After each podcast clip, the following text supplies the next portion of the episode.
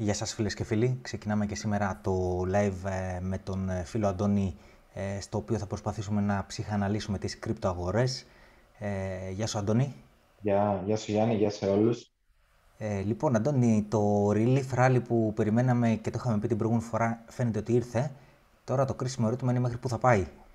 Ναι, ε, έτσι βλέπω κι εγώ. Ε, η δικιά μας η πρόβλεψη αυτή ήταν ότι μάλλον πριν πάμε κάτω θα πάμε πάνω. Ε, ε, τώρα το πού θα πάει βλέπουμε ότι πλησιάσαμε. Εγώ είχα πει ας πούμε, ότι θα βρίσκαμε εκεί ένα ενδιαφέρον 41-500, 42. Τελικά πιο πολύ έπαιξε το 42 που ήταν και εβδομαδιαίο επίπεδο. Δηλαδή, αν θυμάστε, θα το ξανασχεδιάσουμε αυτά σήμερα για να κάνουμε και μια επανάληψη σε όσοι δεν έχουν δει. Αλλά ας κρατήσουμε για λίγο κάποια επίπεδα. Βασικά, ε, αν ο ήχος μου είναι λίγο περίεργος, έτσι να το πω, όσοι παρακολουθούν ε, ή ξέρω εγώ η οθόνη και αυτά δεν είναι όπως την προηγούμενη φορά. Ε, είμαι λίγο εκτός έδρας σήμερα και δείξτε λίγο κατανόηση, κάνουμε ό,τι καλύτερο μπορούμε. Ναι. Ε, εντάξει, ο, ο ήχος είναι λίγο διαφορετικός και οπωσδήποτε άμα έχεις συνηθίσει με δύο οθόνες, μετά με μία είσαι έξω από τα νερά σου. Ναι, ναι. Αλλά, εντάξει. Είναι και λίγο πιο μικρή αυτή, αλλά εντάξει, θα τα βολέψουμε. Θα τα βολέψουμε, ναι. Πάμε. Ε, λοιπόν, όπως είχαμε πει ε, υπήρχε ένα εβδομαδιαίο επίπεδο που το είχαμε τραβήξει από αυτό εδώ το κερί που είχε ξεκινήσει καθοδική τάση για να ορίσουμε τι πρέπει να ξεπεράσουμε σε εβδομαδιαίο κλείσιμο ή επίπεδο για να πούμε ότι πλέον ε, υπάρχει μια αντιστροφή της τάσης, γιατί βλέπουμε τώρα είμαστε εβδομαδιαίο.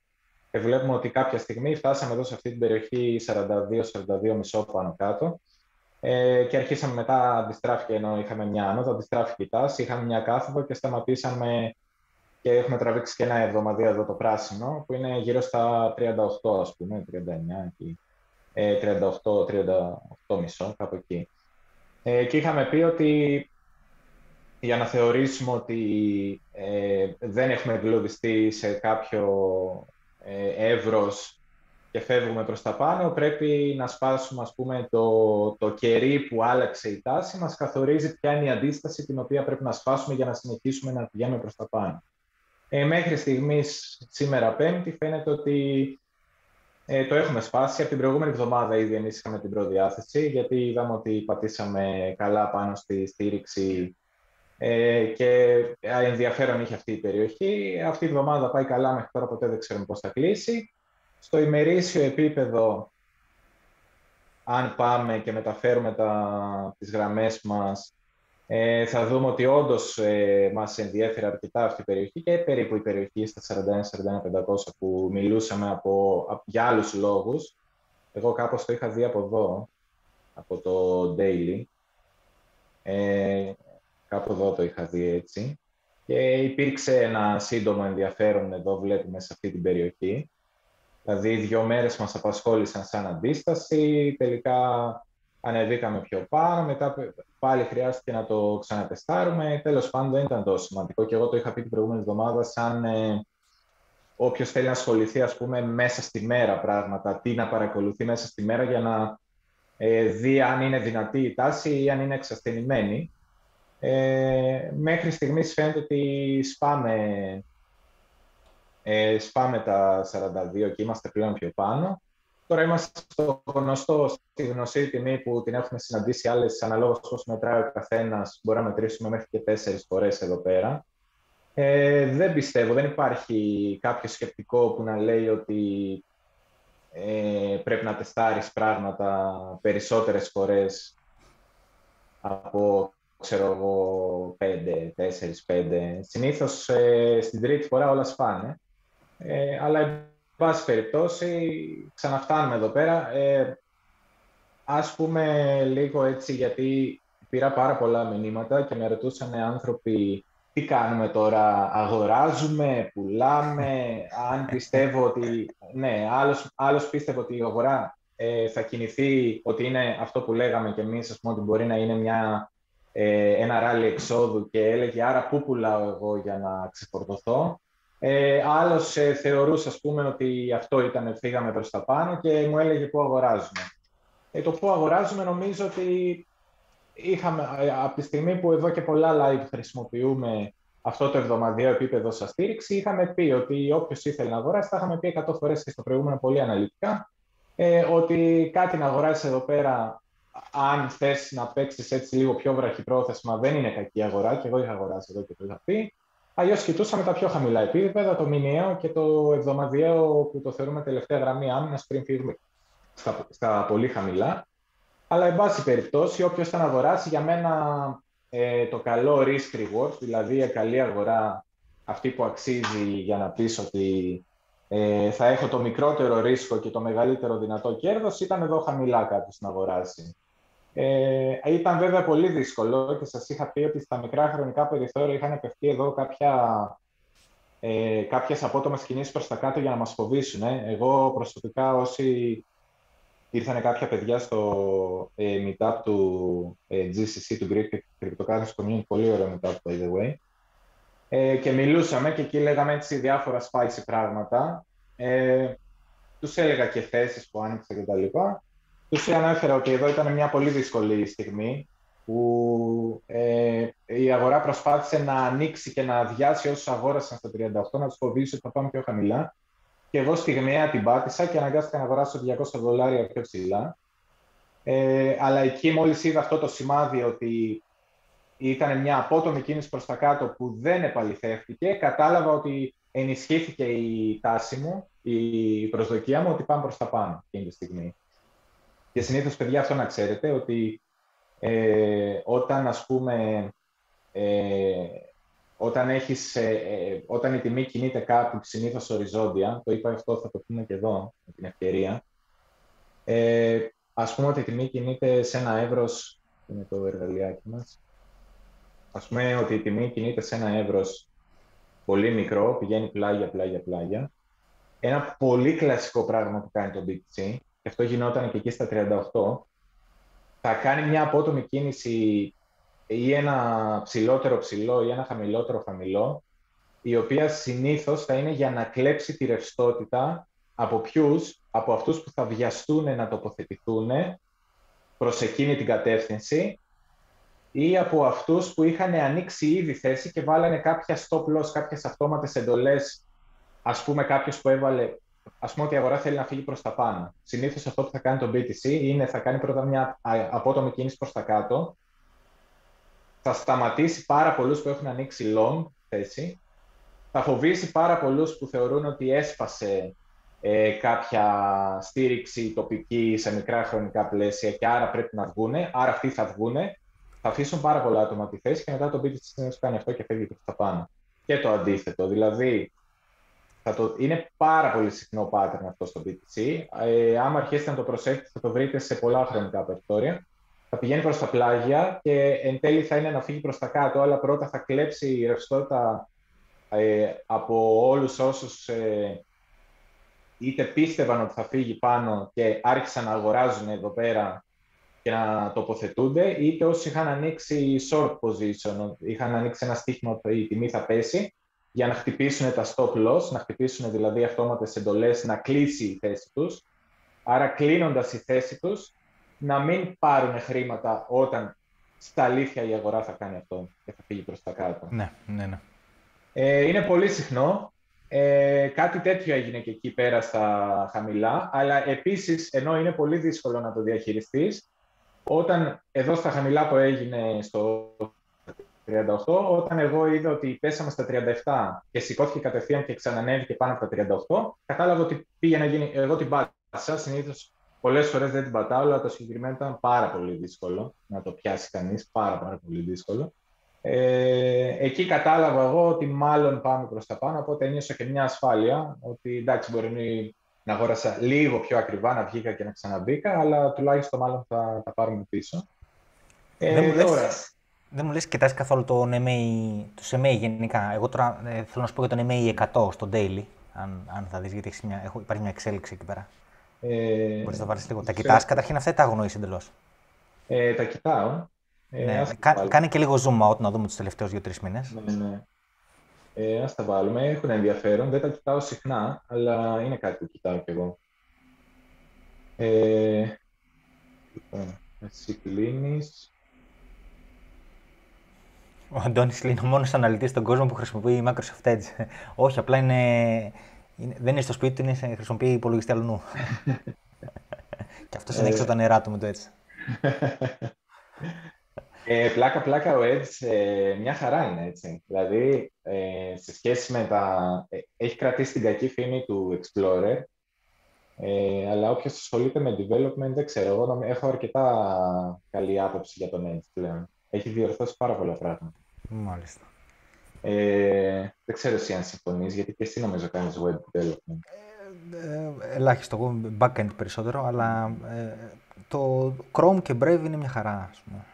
Γι' αυτό ναι. Έχει τα developer tools, είναι μια χαρά. Ε, εσύ τώρα λες αυτό το νομίζω εδώ, 50. Ε, βασικά, βασικά τον MA 100 ήθελα να σου δείξω, τώρα είναι λίγο φορτωμένο το διάγραμμά σου. Ε, ε, βάλε, βάλε αυτό ένα το 50, αυτό ας το βγάλουμε το 200, αυτό είναι ο 100. Αυτό θέλουμε. Ε, και αν κάνεις λίγο zoom out να δούμε τελευταίους 3-4 μήνες, θα δεις ότι είναι για πρώτη φορά που βγήκε πάνω από τον MA 100. Ε, να γυρίσω, ας πούμε, στο εβδομαδιαίο. Ε, όχι, όχι, στον daily, στον daily, κάτσε. Απλά, αν μπορείς, το πάω πιο... απλά αν μπορείς να το κάνει ναι, αριστερά να βλέπουμε και άλλους μήνες πίσω. Mm. Δηλαδή είχε από τον Νοέμβριο, ναι. ναι. Ε, θα δεις ότι έκατσε πολύ καιρό κάτω από τον ε, MA100 και είναι, ε, τον είχε τεστάρει με δύο φορές και είναι η πρώτη φορά που τον έσπασε. Ε, από τον πολύ... Όχι, από τον, από, από, από, τον, από τον Νοέμβριο νομίζω το βλέπω περισσότερο. Ε, για να δω.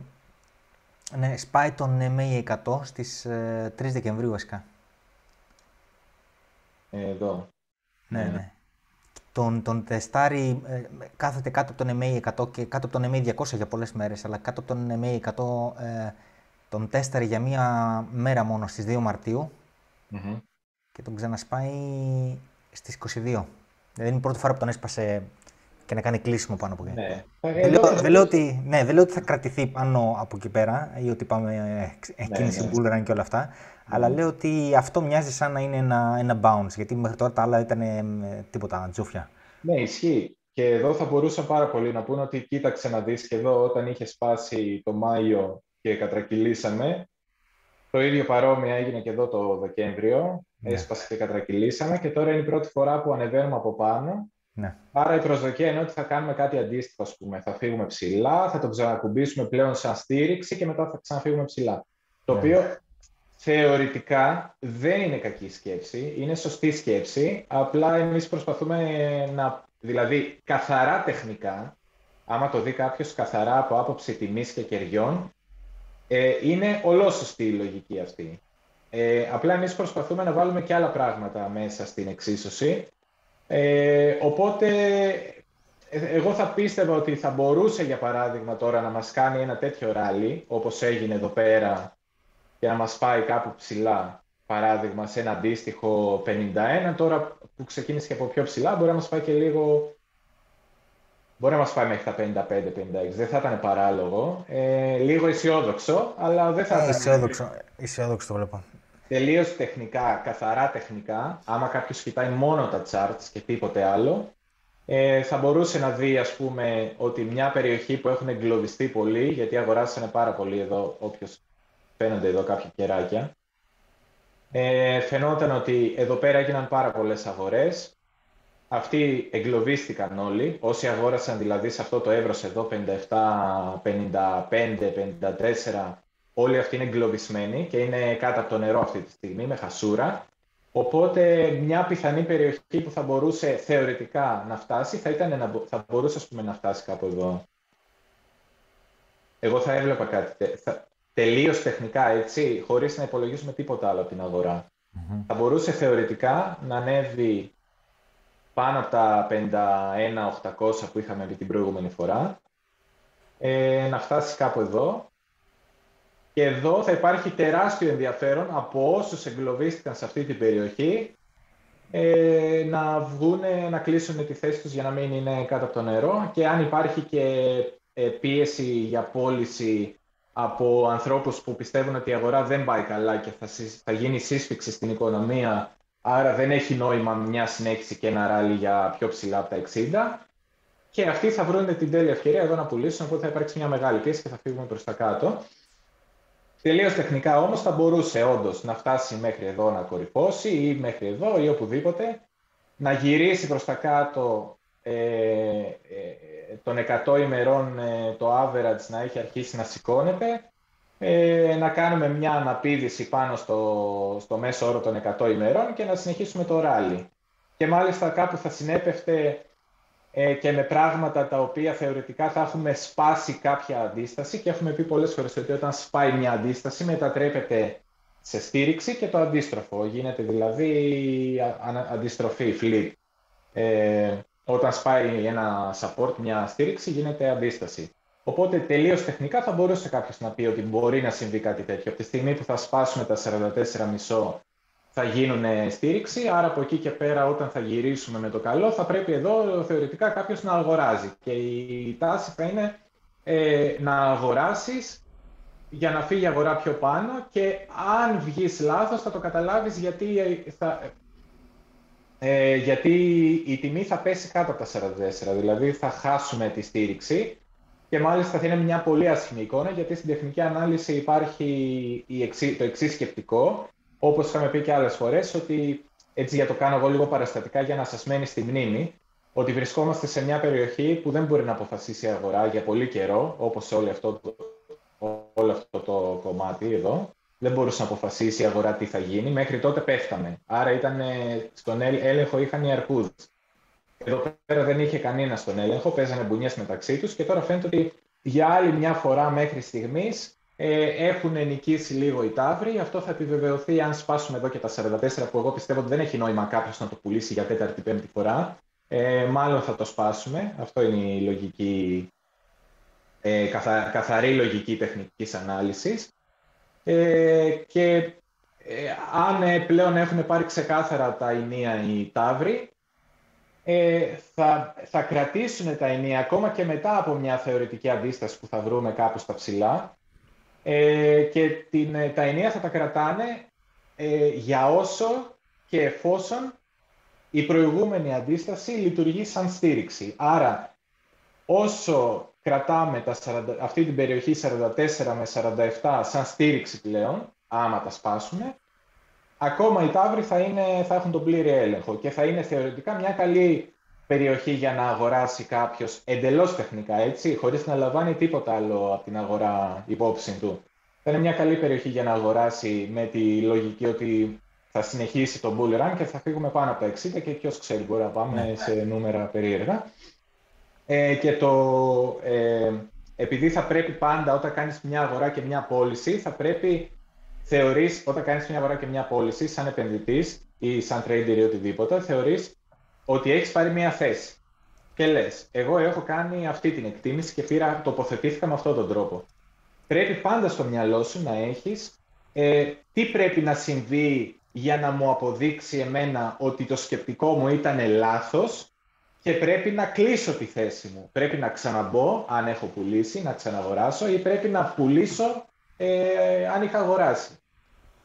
Ναι. Ε, στην τεχνική ανάλυση, ε, εφόσον τόσες φορές ε, το είχαμε σαν αντίσταση και εδώ πάντα κέρδιζαν οι αρκούδες, από τη στιγμή που θα το σπάσουμε και θα φύγουμε πάνω, δεν θα πρέπει σε καμία περίπτωση να ξαναπέσουμε κάτω, γιατί... Εκεί, είναι, εκεί είναι το κρίσιμο. Εκεί είναι το κρίσιμο. Αυτό να το ξεκαθαρίσουμε. Το, το, το, το retestάρισμα εκεί πέρα είναι το, το πιο κρίσιμο. Αν, ναι, αν δηλαδή, κρατηθεί. Ναι, ναι. Δηλαδή, δηλαδή τώρα, τώρα, τώρα, που φεύγει για πάνω δεν είσαι ακόμα σίγουρος. Αλλά αν ξανατεστρεστεί το κάτω επίπεδο αυτό που έχεις και φύγει ξανά προς τα πάνω, τότε έχεις μεγάλη αισιοδοξία. Ή αντίστροφα, αν δεις ότι το χάνει, τότε έχεις ναι, μεγάλη ναι. σιγουριά ότι πέφτει, θα συνεχίσει να πέφτει ακόμα ναι, παρακάτω. Ναι, ναι, δηλαδή τώρα πάνω στην αντίσταση δεν αγοράζεις, γιατί είναι αντίσταση, δεν ξέρεις τι θα γίνει. Ε, αν έχεις τοποθετηθεί όμως πιο χαμηλά, μπορείς να κρατήσεις τη θέση σου, να ακολουθήσεις γενικά όταν υπάρχει μια τάση στην αγορά, ένα trend, θες να ακολουθείς το trend, δεν θες να κάνεις βιαστικές κινήσεις και να βγάλεις μια θεωρητική τιμή που θα ναι. πουλήσεις ε, έτσι γιατί τράβηξε αυτή τη γραμμή.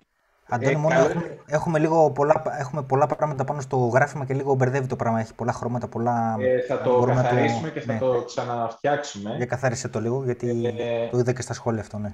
Ναι, ναι. Ε, εγώ λέω να το καθαρίσουμε τελείως γιατί ήθελα σήμερα να δείξω και... Ε, θα κάνουμε remove όλα τα drawings και ήθελα σήμερα να ξαναδείξουμε και όλες πώς τραβήξαμε όλες τις γραμμές Ε, τέλος πάντων, ε, με το μάτι... Οπα, ε, με το μάτι μπορεί να δει κάποιος ότι εδώ πέρα υπήρχε μία αντίσταση. Είναι μια τιμή που την τεστάραμε πολλές φορές. Άπαξ και σπάσει αυτή η αντίσταση. Ας πούμε ότι δεν έχουμε γραμμές και δεν ξέρουμε πού θα καταλήξει. Αν έχεις αγοράσει εδώ κάτω, μία λογική είναι να κρατήσεις. Εδώ δεν χρειάζεται. Εδώ, ε, εγώ προσωπικά δεν ξέρω τώρα, έτσι, μπορεί, δεν ξέρω τι θα συμβεί. Εμένα θα μου έκανε πολύ εντύπωση να, ξανασυνε... να ξαναλειτουργούσε σαν αντίσταση αυτό το σημείο μετά από μία, δύο, τρεις, τέσσερις φορές που λειτουργήσε σαν αντίσταση. Εγώ εδώ προσωπικά δεν θα πουλούσα. Θα περίμενα να συνεχίσουμε προς τα πάνω και θα ακολουθούσα την τάση να δω πού θα μας πάει. Κάποια στιγμή λοιπόν, ενώ θα έβλεπαμε ένα καντήλι δυνατό, που θα ανέβαινε σχεδόν παραβολικά έτσι, με τέτοιο τρόπο, ξαφνικά θα βλέπαμε ότι φτάνουμε σε μια τιμή, π.χ. εδώ. Λέω τώρα έτσι τυχαίο, δεν σημαίνει ότι τα 54 είναι αυτό που κοιτάω, μπορεί να είναι και πιο κάτω. Και θα δούμε ότι αρχίζει μια καμπούρα ή μπορεί να αρχίσει από πιο κάτω. Να αρχίσει, ξέρω εγώ, κάπου να πάει μέχρι εδώ σχετικά γρήγορα και να αρχίσει να καμπουριάζει τιμή. Εδώ αρχίζεις να κοιτάς αν θες να βγεις. Όσο είναι δυνατή η τάση δεν βγαίνεις. Αν δεν έχεις τοποθετηθεί στα χαμηλά, η προσδοκία είναι ότι στο πέσιμο, ας πούμε ότι φτάσαμε ψηλά, το πάραμε και πέσαμε. Η προσδοκία είναι ότι αν δεν έχεις τοποθετηθεί, θες κάπου να αγοράσεις εντελώς τεχνικά, το σημείο είναι εδώ, γιατί έχουμε πει ότι μια αντίσταση όταν τη πάμε γίνεται στήριξη. Γίνεται η αντιστροφή των ε, αντιστάσεων στηρίξεων. Ε, πρέπει όμως πάντα στο μυαλό σου να έχεις και ότι ένα σενάριο που θεώρησα εγώ ότι αυτό θα κάνω, μπορεί να απορριφθεί, να ήμουν λάθος, το σκεπτικό μου να μην ήταν σωστό. Άρα πρέπει να βρεις έναν τρόπο και μια τιμή που θα πεις ότι ρε παιδιά μάλλον ήταν ε, λάθος και πρέπει να φύγω. Ε, άμα δεις ότι ε, καλύτερα να το βλέπαμε αυτό στο εβδομαδιαίο, θα το δείξουμε σε λίγο, αλλά βασικά δεν θα το δείξουμε τώρα. Ε, εγώ θα έβλεπα, ας πούμε, στο εβδομαδιαίο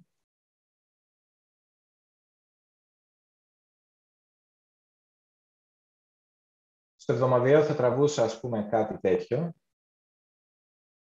Ή αν το θέλετε με ε, ορθογώνιο, θα τραβούσα κάτι τέτοιο. Και θα περίμενα ή τα 44 να μας κρατήσουν ή αυτή η περιοχή να μας κρατήσει. Εάν έβλεπα ότι φεύγουμε πιο κάτω, κάτω από τα 42, ε, μάλλον θεωρείς ότι η όλη αυτή ε, αντίδραση της αγοράς προς τα πάνω απορρίφθηκε, η θέση των τάβρων έκλεισε, δεν υπάρχει πλέον. Ε, δεν μας πήγανε εκεί που μας τάξανε, δεν μας πήγανε στο φεγγάρι, μάλλον ήταν λάθος και τώρα τη σκητάλη θα την πάρουν οι αρκούδες. Οπότε εγώ από εδώ και κάτω ή από κάπου εδώ θα, θα κρατούσα με σφιχτά δόντια ή ας πούμε θα αγόραζα. Ε, δεν είναι εύκολες οι αγορές και οι πωλήσεις, έτσι. Ε, Εμείς τώρα λέμε ένα σενάριο, το καλύτερο είναι να αγοράζεις όσο πιο χαμηλά μπορείς, γι' αυτό είναι και το μικρότερο ρίσκο. Ε, αλλά λέμε τώρα έτσι, όποιος μπορεί να το διαχειριστεί, το σκεπτικό είναι αυτό, ότι όσο είμαστε και κρατάμε αυτή την περιοχή, εφόσον σπάσουμε τα 44,5, ακόμα δεν τα έχουμε σπάσει, θεωρητικά ακόμα στο, τον έλεγχο τον έχουν οι τάβροι. Αν αρχίσουμε να φεύγουμε κάτω από εδώ, τελείωσε ε, η δύναμη των τάβρων και παίρνουν τη σκητάλη οι αρκτούδες μέχρι να γίνει κάτι αντίστοιχο και να, να φανεί ότι βρήκαμε κάποιο πάτο. Ναι, κοιτάω τώρα λίγο και τα σχόλια. Ε, υπάρχει ένα σχόλιο που νομίζω αξίζει να το ε, συζητήσουμε λίγο για την ε, περιοδικότητα της αγοράς και συγκεκριμένα για τον Απρίλιο. Το Απρίλιο είναι καλός ε, μήνας ε, στην ιστορία του Bitcoin.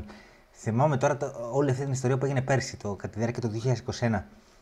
Ε, παραδοσιακά ο Μάρτιος είναι κακός μήνας, ένας από τους χειρότερους μήνες, ή ο πρώτος ή ο δεύτερος χειρότερος, παραδοσιακά.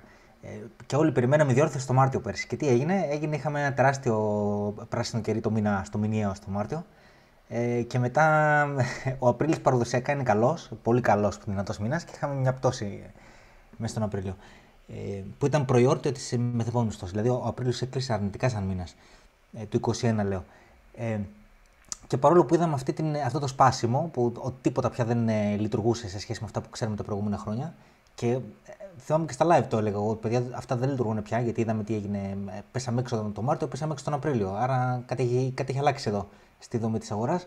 Ε, παρόλο που νομίζω ότι εγώ και θα έπρεπε και άλλοι να είχαν βγάλει αυτό το συμπέρασμα, είδα ότι στο τέλος του χρόνου, ε, πάλι Νοέμβριο-Δεκέμβριο, πάλι κάποιοι λέγανε το ίδιο πράγμα. Δηλαδή το ιστορικό μας δείχνει ότι Νοέμβρη και Δεκέμβρη είναι καλές, καλοί μήνες για το bitcoin. Ναι. Και λες, Μαρή, παιδιά, δεν το, δεν το βγάλαμε το συμπέρασμα ε, το Μάρτιο και τον Απρίλιο ότι αυτά έχουν χαλάσει τώρα. Δεν, δεν λειτουργούν πια. και ναι, λέω, όχι, ναι. το, το ξαναπιστεύανε. χάλασε. Χάλασε πάλι και ο Νοέμβρης και ο Δεκέμβρης που παραδοσιακά ήταν καλοί, χαλάσανε και. Σωστά. Και αν θυμάσαι, έγινε ένα ψευτοράλι 25, 23 Δεκεμβρίου. Εκεί ναι, άρχισαν να τρέχουν και καλά για το Christmas Rally. Ναι, ναι, και, και ακριβώς 25 το βράδυ των Χριστουγέννων άρχισαν να τα πάρουν. Ναι, θέλω να πω ότι τόσο ισχυρές ενδείξεις που είχαμε για Μάρτιο, Απρίλιο, Νοέμβρη και Δεκέμβρη για τέσσερις μήνες από το χρόνο του 2021 βγήκαν ακριβώς τα αντίθετα από αυτά που μας έλεγε το ιστορικό όλων των χρόνων του Bitcoin. Μετά ε, και ναι. από αυτό δεν έχουμε πάρει μάθημα και θα, θα συνεχίσουμε να το κοιτάμε το ιστορικό των μηνών. Γιατί και εγώ το κοίταγα μέχρι το Μάρτιο-Απρίλιο του 2021 και εγώ το κοίταγα. Αλλά μετά έπαψα να το κοιτάω.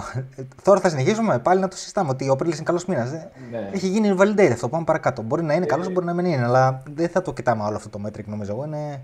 Έχεις σπάσει. Ναι. Οπότε η δικιά μου προσδοκία προς στιγμή είναι ότι θα σπάσουμε τα 44,5 και θα έλεγε κάποιος, επειδή τώρα τα σβήσαμε όλα, είναι μια καλή ευκαιρία να ξαναδείξουμε λίγο πώς ε, σχεδιάζουμε τα επίπεδα. Ναι. Ε, εγώ ξεκινάω από τα πολύ μεγάλα ε, πλαίσια, χρονικά πλαίσια, συνήθως από το μήνα, αλλά συγκεκριμένα επειδή έχω κάτι στο μυαλό, θα σας πάω λίγο στο 12 μήνο, που είναι το άνοιγμα του έτους. Ε, το άνοιγμα του έτους είναι εδώ. Το δεκάμενο ετήσιο, ναι. Ετήσιο είναι. Το, ναι, το ετήσιο είναι εδώ. Ε, έτσι.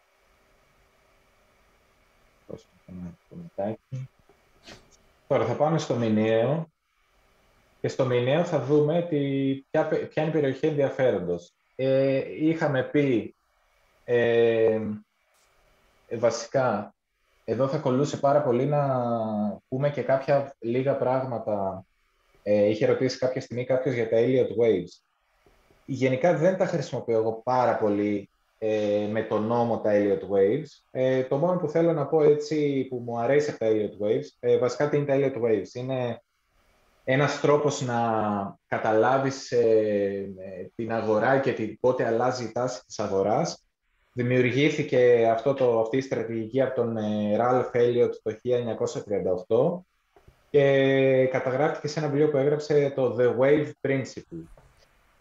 Ε, αυτό που μου αρέσει εμένα είναι το main concept, το, το κυρίως, ε, ε, κυρίως ιδέα πίσω από όλο το, τη θεωρία του Elliot Waves, ότι υπάρχει η ψυχολογία του, του όχλου ε, και ότι αυτή δεν μπορεί να παραμείνει σε μια κατάσταση ε, για πολύ καιρό. Οπότε, εμένα αυτό, ας πούμε, αυτό κρατάω πιο πολύ από τα Elliott Waves και όχι τα τεχνικά. Ε, οπότε, όταν η αγορά είναι πολύ αισιόδοξη για πολύ καιρό, είναι στη φύση του ανθρώπου κάποια στιγμή να πρέπει να γυρίσει η πολύ αισιοδοξία και κάποιοι, ας πούμε, να αρχίσουν να σκέφτονται ότι μήπως ήρθε καλός, μήπως είναι καιρός να πουλήσω, μήπως θα έρθουν ε, χειρότερες μέρες. Όπως και επίσης η απεσιοδοξία δεν μπορεί να κρατήσει για πάντα. Κάποια στιγμή ο άνθρωπος προσαρμόζεται στα δεδομένα και με τα καινούργια δεδομένα που αν και χειρότερα τα έχει συνηθίσει, προσαρμόζεται και κοιτάει, γίνεται ξαφνικά, αρχίζει και γίνεται πιο αισιόδοξο. Είναι ανθρώπινη φύση αυτό. Οπότε γι' αυτό δεν βλέπουμε και αγορές να ανεβαίνουν για πάντα και αγορές να πέφτουν για πάντα και μετά φυσικά έρχονται μέσα και κάποιοι άνθρωποι που προσπαθούν να εκμεταλλευτούν όλα αυτά, ε, την ψυχολογία της αγοράς και άλλα πράγματα που θα συμβούν που έχουν να κάνουν πιο πολύ με το policy making, δηλαδή με το ε, με τις κυβερνήσεις και τις νομοθεσίες και αν ας πούμε, θα δώσουν ποσοτική χαλάρωση στην αγορά, αν θα σφίξουν τα λουριά, αν θα υπάρχει ρευστότητα και όλα αυτά που συζητάμε. Ε, και όλα αυτά μαζί παντρεύονται και δημιουργούν ε, αυτό που λέμε ένα bull market και ένα bear market. Ε, αυτό που επίσης κρατάω σαν ε, κυρίως από το Elliott Wave είναι ότι χωρίζεται σε δύο πράγματα. Είναι, το, είναι η παρόρμηση, το impulse, που είναι όταν η αγορά ανεβαίνει, όπως είχαμε εδώ που ανέβαινε η αγορά με συνεχόμενα καντήλια κάθε μήνα. Ε, ε, υπάρχει μια περίοδος που υπάρχει μια ενδιάμεση κατάσταση. Αυτό τώρα στο μηνιαίο θα μπορούσε κάποιος να πει ότι τώρα είμαστε σε μια ενδιάμεση κατάσταση. Ε, αλλαγή διάθεσης και πολλές φορές ακολουθεί η απεσιοδοξία. Ε, αλλά αυτό εγώ θα το έβλεπα πιο πολύ στο εβδομαδιαίο. Ε, φαίνεται πιο ξεκάθαρα ότι είχαμε ένα καθαρό impulse, δηλαδή μια καθαρή παρόρμηση. Εδώ άρχισε να αλλάζει, όταν πηγαίνουμε στο πλάι, άρχισε να αλλάζει μια ενδιάμεση κατάσταση αλλαγής διάθεσης. Υπήρχε μια απεσιοδοξία, ενδιάμεση κατάσταση αλλαγής διάθεσης, αισιοδοξία. Εδώ ε, το πάραμε, δεν κράτησε τόσο καιρό στο daily, όμως κάποιος άμα πάει στο ημερήσιο, μπορεί να πει ότι πάλι υπήρξε μια αλλαγή διάθεσης και, και ούτω, ούτω καθεξής. Ναι. Ε, και ε, ουσιαστικά τα Elliot Waves και όλα όσα λέμε και αυτό που λέμε τα trend lines και που τραβάμε γραμμές και λέμε «Α, να το trend, ξέρω εγώ, όσο δεν σπάει το trend, πάμε προς τα πάνω». Και όλα, όλα αυτά της τεχνικής ανάλυσης βασίζονται πάνω σε βασικές αρχές του price action, δηλαδή της κίνησης των τιμών. Εγώ πιο πολύ αυτό θέλω να μελετήσω ναι. ε, και αυτό μελετάω και ας ξαναπάμε στο, στο εβδομαδιαίο για να σας δείξω πώς τραβάμε τις γραμμές. Πριν τελειώσει και μπεις εκεί πέρα, μιας και κάνει σχόλιο για το έλιο του Waves, εντάξει, τώρα είναι λίγο δύσκολο να το εξηγήσουμε άμα δεν έχουμε και το διάγραμμα μπροστά μας με τα διάφορα στάδια του, του Wave. Ε, ε, εγώ αυτό που ενώ μου φαίνεται ενδιαφέρον και η λογική πίσω από το Elliot Waves και το, και το ίδιο, ε, το Sun Sun Pattern, ε, αυτό που δυσκολεύομαι αν θες έχω κριτική εντός εισαγωγικών ε, είναι επειδή αυτό βασίζεται στην αυτοομοιότητα, είναι μια δομή δηλαδή την οποία μπορείς να τη δεις και στο zoom in και στο zoom out. Ναι. Ε, είναι πολύ υποκειμενικό το πού θα τραβήξει τα σημεία ναι. του wave. Πάρα πολύ υποκειμενικό. Ε, δηλαδή χωράνε χίλιες δύο αναλύσεις ε, που μπορείς να πεις μετά να βλέπεις ε, ταιριάζει με το Elliot Wave. Αλλά την ώρα ναι, που ναι. γίνεται το πράγμα θα. Είναι open to interpretation, καταλαβες. Ναι, δεν, είναι, ναι. δεν, είναι, δεν είναι οδηγός για action, περισσότερο είναι οδηγός για ερμηνεία κατόπιν εορτής. Ε, Κάπως ναι, ναι, και, και εμένα αυτός είναι ο λόγος που δεν χρησιμοποιώ τα Elliot Waves, γιατί υπάρχει τρελό debate αν πρέπει το, τρίτο, το, το πρώτο wave να είναι μικρότερο από το τρίτο ή το τρίτο να είναι μεγαλύτερο από το πέμπτο και ούτω καθεξής. Και υπάρχουν 10, διαγράμματα στο ίντερνετ και να, να ακολουθήσεις και να πεις τελικά τι από όλα αυτά έγινε και να πας να δεις α, σε ποιο κύμα είμαστε και ποιο θα είναι το επόμενο και μετά δεν σου βγαίνει. Και αρχίζεις και λες μάλλον το σχεδίασα λάθος και ξαναπροσπαθείς. Δηλαδή αυτό που λες πολλές φορές η overfitting. Προσπαθείς με το ζόρι ναι, ναι, ναι. να πάρεις το Elliot Wave και να το κάνεις να ταιριάξει το διάγραμμά σου μέχρι που θα, κατόπιν εορτής θα πεις «Α, να τελικά έτσι ήταν». Θα το διορθώσεις μια τελευταία φορά και θα πεις Οπότε εγώ αυτό είναι που δεν μ' αρέσει, αλλά όλα όλα αυτά βασίζονται σε μια ε, βασική αρχή. Δεν με ενδιαφέρει ποιο είναι το μεγαλύτερο κύμα εμένα. Εμένα με ενδιαφέρει ότι υπάρχει πάντα ένα κύμα που είναι η παρόρμηση όταν ανεβαίνει η αγορά και ένα κύμα που είναι η διόρθωση, το correction, όταν, όταν πέφτει η αγορά. Και πώς εμείς τα καταλαβαίνουμε αυτά; Ε, στην ε, κίνηση των αγορών, ε, για να έχουμε παρόρμηση, impulse, και να πηγαίνουμε προς τα πάνω, αυτό που λέμε uptrend, ανωδική τάση, ε, πρέπει, οι αγορές ποτέ δεν φεύγουν μόνο κόμματα, ένα βέλος τέρμα προς τα πάνω. Ε, θα ανέβουν μέχρι ένα σημείο, θα υπάρξει μια διάθεση από κάποιους να πάρουν κέρδη, κάτι θα συμβεί στην αγορά και θα τρομάξει ο κόσμος αλλά όσο οι συνθήκες είναι καλές, ε, οι διορθώσεις θα είναι μικρότερες από τις ε, παρορμήσεις, από, τα, από, τις, από τις κινήσεις προς τα πάνω. Οπότε πάντα αυτό που θα σχηματίζεται είναι ότι θα έχουμε, ε, θα έχουμε ένα, ένα ψηλό και μετά θα έχουμε, αυτό που λέμε, θα έχουμε ένα ψηλό, θα έχουμε ένα χαμηλό. Το επόμενο ψηλό θα πρέπει να είναι πιο ψηλά από το προηγούμενο. Το επόμενο χαμηλό θα πρέπει να είναι πιο ψηλά από το προηγούμενο χαμηλό και ούτω καθεξής. Εκεί που καταλαβαίνουμε ότι αλλάζει η τάση και μπορείς γενικά να πεις ότι ε, η διόρθωση δεν είναι απαραίτητο ότι πάντα θα κουμπάει στην προηγούμενη κορυφή. Ε, σημασία έχει αυτό εδώ το χαμηλό να μην πέσει χαμηλότερα από το προηγούμενο.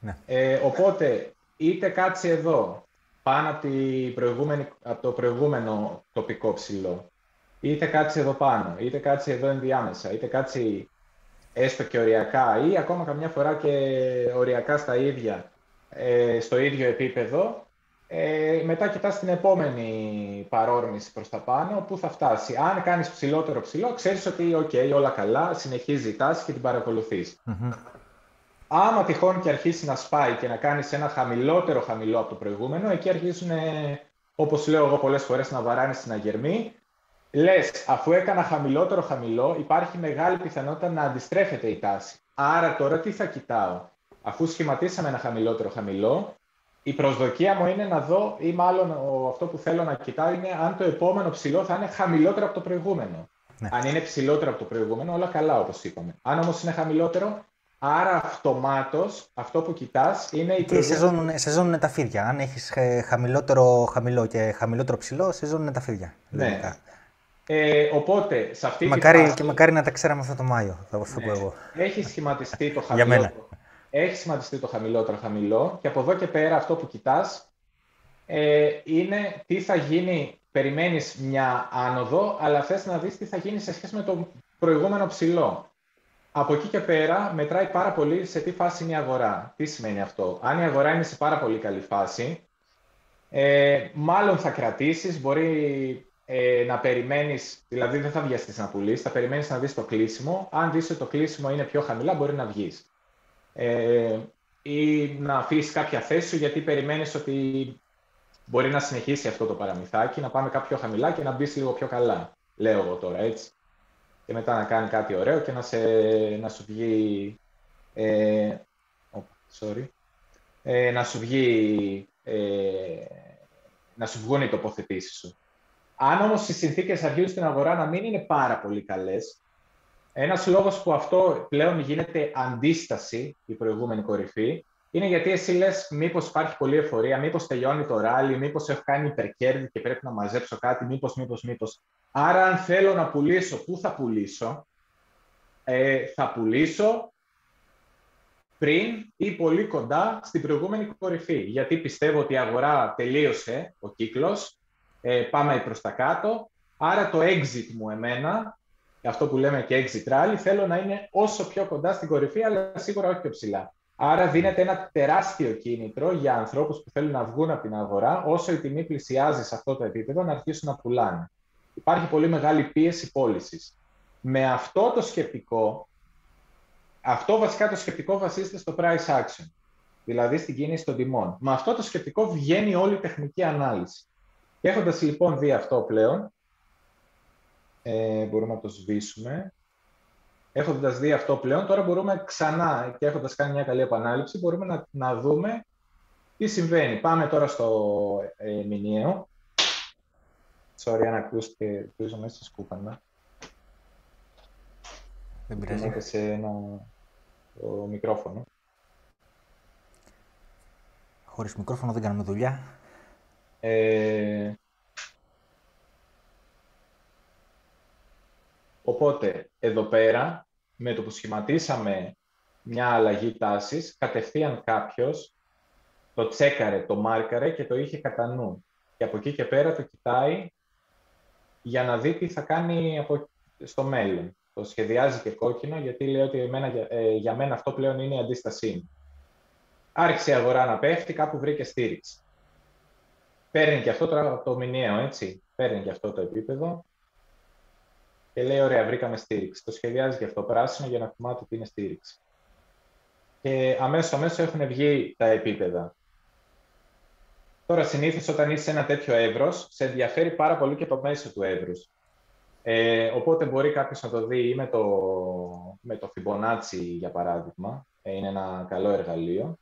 Ε, τώρα το πώς θα το τραβήξεις δεν έχει τόσο μεγάλη σημασία. Δηλαδή, μπορείς να τραβήξεις από τα άκρα και να πεις ότι κάπου από εδώ μέχρι από την κορυφή μέχρι τον πάτο, θα πάρω το περίπου το μέσο, θα τραβήξω μια γραμμή κάπου εδώ πέρα, θα πω ότι αυτό είναι το, το, μέσο του έδους. Οπότε ας το βάλουμε με λευκό, να το βάλω διακεκομένο. Ε, να βάλω εδώ στα ψηλά λευκό, να θυμόμαστε ότι το monthly και εδώ στα χαμηλά λευκό να θυμόμαστε ότι είναι το κάτω μέρος του monthly, του μηνιαίου. Το πάνω μέρος του... Αυτό λειτουργεί πλέον σαν στήριξη στο, εβδομα... στο μηνιαίο. Αυτό λειτουργεί σαν αντίσταση, η τελευταία αντίσταση.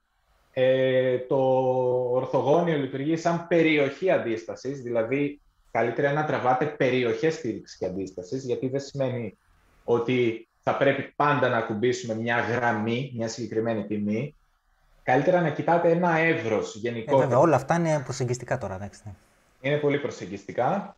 Ε, οπότε με αυτό στο μυαλό κατευθείαν ξέρουμε και βλέπουμε ε, ότι κάπου έχουμε την αντίσταση που ξέρουμε ότι αν κάποια στιγμή τη σπάσουμε, μάλλον η τάση μας είναι να φύγουμε πολύ ψηλά. Κάπου έχουμε τη στήριξη που αν τη σπάσουμε, μάλλον η τάση μας είναι να φύγουμε πιο χαμηλά. Και παίζουμε μπαλίτσα εδώ μέσα. Τώρα, για μας έχει πολύ μεγάλο ενδιαφέρον το μέσο ενός εύρου και βλέπουμε σε μικρότερα χρονικά περιθώρια άμα πάμε, γιατί έχουμε τραβήξει τις γραμμές που θέλαμε από το μηνιαίο. Πάμε τώρα στο εβδομαδιαίο, δηλαδή πάμε ε, από πάνω προς τα κάτω, από το μεγαλύτερο προς το μικρότερο. Πάμε τώρα στο εβδομαδιαίο και βλέπουμε ότι όντως αυτές τις γραμμές εδώ στο κέντρο και το άνοιγμα του έτους που είναι το κίτρινο και το άσπρο που είναι περίπου το μέσο, ε, τα σεβαστήκαμε και λειτουργήσαν σαν στήριξη πριν τα σπάσουμε, μέχρι που τα σπάσαμε και μετά άρχισαν να λειτουργούν σαν αντίσταση. Άρα και το μέσο ενός εύρους έχει πολύ μεγάλη σημασία. Τώρα εμείς εδώ, ε, επειδή ε, ας σχεδιάσουμε κάποια πραγματάκια και στο εβδομαδιαίο. Στο εβδομαδιαίο, αν κάναμε την αντίστοιχη δουλειά, τι θα κάναμε; Θα τραβούσαμε ε, εδώ στα χαμηλά μία στήριξη σε αυτή την εβδομάδα, που είναι αυτό που σας έχω δείξει πολλές φορές, που είναι σαν ε, τελευταία γραμμή άμυνας εδώ κάπου στα 32-33. Mm. Προκύπτει από το εβδομαδιαίο αυτό, ναι. Ναι, ναι, και αν θέλαμε να κρατήσουμε κάτι στο εβδομαδιαίο σαν ε, αντίσταση, ε, αντιστοίχως εγώ κάπου εδώ θα έβλεπα. Τώρα δεν είναι λίγο πιο περίεργα τα πράγματα, αλλά κάπου εδώ θα το έβλεπα. Θα το βάλω και κόκκινο για να το βλέπετε, σαν περιοχή. Το οποίο χοντρικά συμπέφτει με το άλλο που είχαμε, ναι. Ναι, ναι, χοντρικά συμπέφτει με το άλλο. Ε, Οπότε τώρα κάποιος γυρνάμε πίσω σε αυτό που ξεκινήσαμε να λέμε. Πού πουλάς και πού αγοράζεις. Ό,τι ήταν να αγοράζει, εγώ πιστεύω με την ίδια λογική μπορούμε να κάνουμε και zoom in σε συγκεκριμένες περιοχές. Δηλαδή, όταν είχαμε μια μεγάλη πτώση που δεν σταματούσε πουθενά, κοιτάς ένα μεγάλο χρονικό περιθώριο να αγοράσεις που ισχύει από πιο παλιά.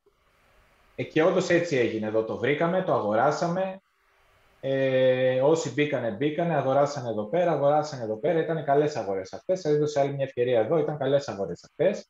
Γενικά, μια αντίσταση και μια στήριξη δεν θες να τα τεστάρεις πάρα πολλές φορές. Όσο πιο πολλές φορές τα τεστάρεις, τόσο πιο πιθανό να τα σπάσεις. Ε, οπότε, ε, όταν υπάρχει μια πολύ μεγάλη σημαντική στήριξη, την πρώτη και τη δεύτερη φορά που τα βλέπεις, είναι καλή σκέψη να τα αγοράσεις. Είναι πολύ καλό στοίχημα ότι θα βγούνε και θα σου δώσουν ένα κέρδος και θα δεις τι θα κάνεις μετά, άμα θες να το ξεφορτωθείς ή να το κρατήσεις. Ε, όσο πιο πολύ το τεστάς, δεν είναι καλ, καλή σκέψη. Οπότε εγώ πιστεύω ότι όποιος ήθελε να τοποθετηθεί ή τοποθετήθηκε εδώ πέρα ή αφού έχασε αυτή την ευκαιρία μετά επειδή υπήρχε έτσι, άμα κάνουμε ένα zoom στις τελευταίες εβδομάδες, υπήρχε μια μικρή αντιστροφή τάσης και έγινε εδώ ένα εύρος, υπήρξε ένα εύρος, κάποιος θα τραβούσε πλέον με την ίδια λογική, απλά σε πιο κλειστό ε, χρονικό ας πούμε, ορίζοντα, ε, θα τραβούσε αυτή τη βδομάδα, θα την έβαζε εδώ πράσινη. Βλέπαμε ότι λειτουργήσε σαν στήριξη, που είναι εδώ τα 38 που λέγαμε. Ε, ή θα μπορούσε αντίστοιχα, αφού αγοράστηκε μια φορά και αγοράστηκε δύο φορές, πλέον να μην το εμπιστεύεται, επειδή όσο ζουμάρουμε η εμπιστοσύνη χάνεται. Και να λέει, ρε παιδί μου, ότι από εδώ και πέρα εγώ θα κοιτάω κάτι πιο κοντινό ε, γιατί θέλω να μειώσω λίγο το ρίσκο μου και να κοιτάω μόνο αυτό.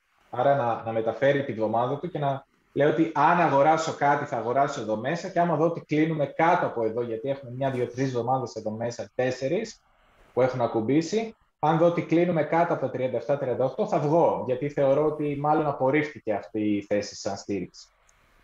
Ε, Όποιος θα αγοράσει, πιστεύω δείξαμε που έπρεπε να αγοράσει. Τώρα είναι αρκετά μεγάλο το ρίσκο, θα πρέπει να περιμένει κάτι σημαντικό να συμβεί. Όποιος να πουλήσει, ε, ψάχνει να βρει πράγματα, που έχουν, ψάχνει να βρει περιοχές. Αυτή την περιοχή εδώ την εξαντλήσαμε στο ημερήσιο.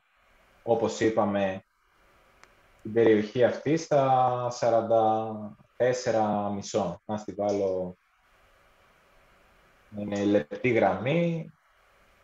Δώσουμε ένα πορτοκαλί.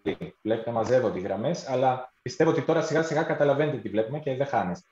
Αυτή την τεστάραμε πάρα πολλές φορές. Εγώ αυτή δεν θα την πουλούσα. Θα περίμενα, αν ήμουν αρκετά απεσιόδοξος, να κοιτάξω κάτι εδώ μέσα. Ε, αν ήμουν πιο αισιόδοξος, πάλι θα έψαχνα να βρω κάτι ναι. σε πιο μεγάλα χρονικά περιθώρια, παράδειγμα στο, στο εβδομαδιαίο, και να πω πού υπάρχει, ρε παιδί μου, μια περιοχή ενδιαφέροντος η οποία φάνηκε ότι χρησιμοποιήθηκε ε, πρωτήτερα. Ας πούμε αυτό χρησιμοποιείται εδώ και στο εβδομαδιαίο σαν ε, στήριξη και μετά έγινε αντίσταση. Θα μπορούσε άρα να παίξει πλέον, αφού δεν λειτουργήσε σαν στήριξη, θα μπορούσαμε πλέον να το βρούμε σαν αντίσταση. Άρα εδώ θα είχε λογική τεχνικά κάποιος να ξεφορτωθεί η θέση. Ή ναι. εν μέρη έστω. Αν όμως είναι αισιόδοξος και πιστεύει ότι θα συνεχίσουμε πιο ψηλά και είναι η τελευταία ευκαιρία και θα το ε, πάνε όσο πιο πάνω γίνεται, θα μπορούσε να πει ποια άλλη περιοχή υπάρχει σαν ενδιαφέρον. Εγώ θα βλέπα εδώ. Γιατί βλέπουμε ότι εδώ υπήρξε μια αλλαγή τάσης έστω και σε ε, μικρό χρονικό ορίζοντα ε, στα 51, 800, 900, το οποίο το σεβαστήκαμε αφού το σπάσαμε πλέον, το σεβαστήκαμε και σαν αντίσταση ε, όταν ξεκίνησε η πτώση. Ε, άρα εγώ θα περίμενα ότι θεωρητικά, επειδή έχουμε να το τεστάρουμε πάρα πολύ καιρό, πάρα πολλές εβδομάδες, ένα άλλο πράγμα, σας είπα πριν ότι όσο πιο, όσο πιο πολλές φορές τεστάρουμε κάτι, τόσο πιο απίθανο είναι να, ξανα, να το ξανατεστάρουμε και να κρατήσει είτε σαν στήριξη είτε σαν αντίσταση. Υπάρχει όμως ένας αστερίσκος σε όλη αυτή τη λογική που λέει ότι αν έχει περάσει πάρα πολύς καιρός, ε, ε, αρχίζει και έχει νόημα ε, πάρα πολύ καιρός που έχουμε να το τεστάρουμε, αλλά όχι χρόνια. Έτσι. Αν έχει χρόνια, δεν έχει πλέον νόημα να το κοιτάς καν. Γενικά, κοιτάς κάτι που έχει συμβεί τους προηγούμενους μήνες για να βγάλεις συμπεράσματα. Αλλά αν έχει μεσολαβήσει μεγάλο διάστημα από τη στιγμή που αγοράστηκε ή πουλήθηκε ένα επίπεδο, ε, το κοιτάς. Άρα για κάποιον μπορεί ένας επόμενος στόχος να ήταν εδώ πέρα που θα κοιτούσε. Ε, ναι. και από εκεί και πέρα δεν ξέρω. Ε, ε, ο καθένας με την ίδια λογική μπορεί να τραβήξει. Δηλαδή... Από εκεί πέρα βλέπεις τη γυάλα και εντάξει. Ναι, από εκεί και ε. πέρα υπάρχει και η λογική ότι ε, όταν υπάρχει μια αντίσταση, δεν σημαίνει ότι αν εκεί ακριβώς θα κολλήσουμε και δεν θα πηγαίνει ευρώ παραπάνω, δολάριο παραπάνω. Ναι, υπάρχει, βλέπετε ότι τα καντήλια κάνουν και τεράστιες σκιές, όπως είδαμε σε αυτή 7 Φεβρουαρίου, σε αυτή τη βδομάδα. Μπορεί δηλαδή, παράδειγμα, να φτάσουμε εδώ στα 51-800 να κάνει ένα μεγάλο καντήλι, ξέρω εγώ, μέχρι τα 54 και όταν θα κλείσει η εβδομάδα να κλείσει εδώ κάτω. Ωραία. αυτό δεν θα μετρήσει, αλλά παρόλα αυτά θα έχει ακουμπήσει στα 54 mm. παράδειγμα. Οπότε κάποιος θα έλεγε Α, να είδες τελικά τα 54 ήταν η τιμή που έπρεπε να βγω. Αυτά τώρα δεν ξέρουμε αν θα συμβούμε. Κάνουμε speculation για αυτούς που λένε ότι έχω αγοράσει και μέχρι που κρατάω. Ναι, ναι. Ε, αυτά από τεχνική ανάλυση. Από άποψη αγοράς... Αυτό θέλω να πούμε τώρα και να τα συνδέσουμε και με λίγο με τα σχόλια. Ε, να αφήσουμε το καθαρά τεχνικό μέρος. Υπάρχει μια ερώτηση, η δικιά σας ματιά χωρίς να αποτελεί οικονομική συμβουλή για αυτή την περίοδο ποια είναι; Ευχαριστώ. Ε, η δικιά μου η οπτική είναι, νομίζω και το Αντώνη, αλλά θα πει αργότερα, ε, είναι ότι γενικά είμαστε σε σεμπερ εδώ και πολύ πολύ καιρό. Η τάση συνολικά είναι καθοδική, ωστόσο περιμέναμε κάποια στιγμή ένα relief rally. Relief rally είναι μια ανωδική τοπική έκρηξη, το πούμε, εντός εισαγωγικών έκρηξη, ε, η οποία θα ανέβει ως ένα σημείο για να μπορέσει να δώσει κάποιο σημείο εξόδου σε πολλούς που ήταν εγκλωβισμένοι μέχρι τώρα. Ε, νομίζω, εγώ προσωπικά νομίζω ότι αυτό ή θα γίνει τώρα ή ποτέ. Ε, γιατί το λένε εδώ και μήνες, μα πότε θα κάνει ένα relief rally, γιατί έπεσε απότομα και για πολλούς μήνες συνεχόμενα. Ε, δεν είμαι βέβαιος ότι αυτό που ζούμε τώρα θα συνεχιστεί, αλλά ή τώρα ή ποτέ ή τώρα, ή δεν θα γίνει καθόλου relief rally και θα συνεχιστεί προς τα κάτω. Ε, το κρίσιμο ερώτημα το οποίο δεν ξέρω είναι, και εντάξει, έκανε ολόκληρη η ανάλυση ο Αντώνης βέβαια, είναι το πού θα σταματήσει αυτό. Εγώ βλέπω σαν ένα πρώτο τεστ τα 45 το είπε και ο Αντώνης, γιατί έχει ξανατεσταριστεί αυτό, μετά υπάρχει το άλλο επίπεδο σε 46 και σαν, εγώ βλέπω σαν ε, ανώτατο όριο εκεί τα 51 που τα είχε κάνει και το Σεπτέμβριο, τα, είχε πάει και 52 για λίγο και τα 51-800 ας πούμε και το διάστημα αυτό που έχει κάνει ο Αντώνης και εγώ δίνω και λίγες πιθανότητες να φτάσεις εκεί πάνω. Δηλαδή μου φαίνεται ότι κάπου θα σταματήσει παρακάτω στα 45-46 ίσως. Ε, και δεν μου φαίνεται τρομερά ε, απίθανο να πάει προς τα πάνω. Τώρα, Αντώνη, εντάξει, ε, ανέλησε όλες τις πιθανότητες, αλλά Αντώνη, στο γενικό ε, pattern της αγοράς, νομίζω ναι. συμφωνείς έτσι, ότι είμαστε σε ποια φάση ναι, είμαστε; Εγώ θεωρώ ότι το bear market δεν έχει τελειώσει. Ε, θα εκπλαγώ πάρα πολύ αν συνεχίσουμε παραβολικά. Δηλαδή, εγώ θα πω, ας πούμε, ότι ήμουνα πολύ εκτός, ε, δεν το προέβλεψα, ήμουνα λάθος, δεν θα, δεν θα προσπαθήσω να σας πείσω ότι τα έλεγα εγώ και τα λοιπά, θα πω ότι έκανα λάθος την εκτίμησή μου, ε, ξεκάθαρα. Ε, εδώ τώρα καθώς μιλούσα σχεδίασα και ένα ακόμα τεχνικό, ότι άμα δεις και στο volume profile, δηλαδή στο, ε, σε κάθε τιμή ε, τι όγκος συναλλαγών, συναλλαγών έχει γίνει από αγοραπολισίες, Βλέπω μια έλλειψη ενδιαφέροντος σε αυτή την περιοχή εδώ κοντά στα 53, οπότε θεωρητικά θα μπορούσε να ξεφύγει για λίγο πάνω από τα 51-800 και να φτάσει μέχρι τα 53. Δεν ξέρω για ποιο πάνω, αλλά άλλο ένα πράγμα να κρατάει κάποιος στο μυαλό του, αν φτάσουμε και εφόσον φτάσουμε εκεί. Εγώ αυτά που βλέπω τώρα για να πάμε στα συμπεράσματα και πώς βγαίνω από την αγορά, ε, ε, εικόνες που δεν μου αρέσουν. Βλέπω ότι ήδη στο Twitter και κάτι το οποίο το είχα πει την προηγούμενη εβδομάδα και το περίμενα να συμβεί, ότι με το που αρχίσανε event τιμή θα παίξει απίστευτο φόμο. Φόμο είναι όταν αρχίζουν να σε φοβίζουν ότι έχασες το τρένο και αυτό ήταν πάει ευκαιρία.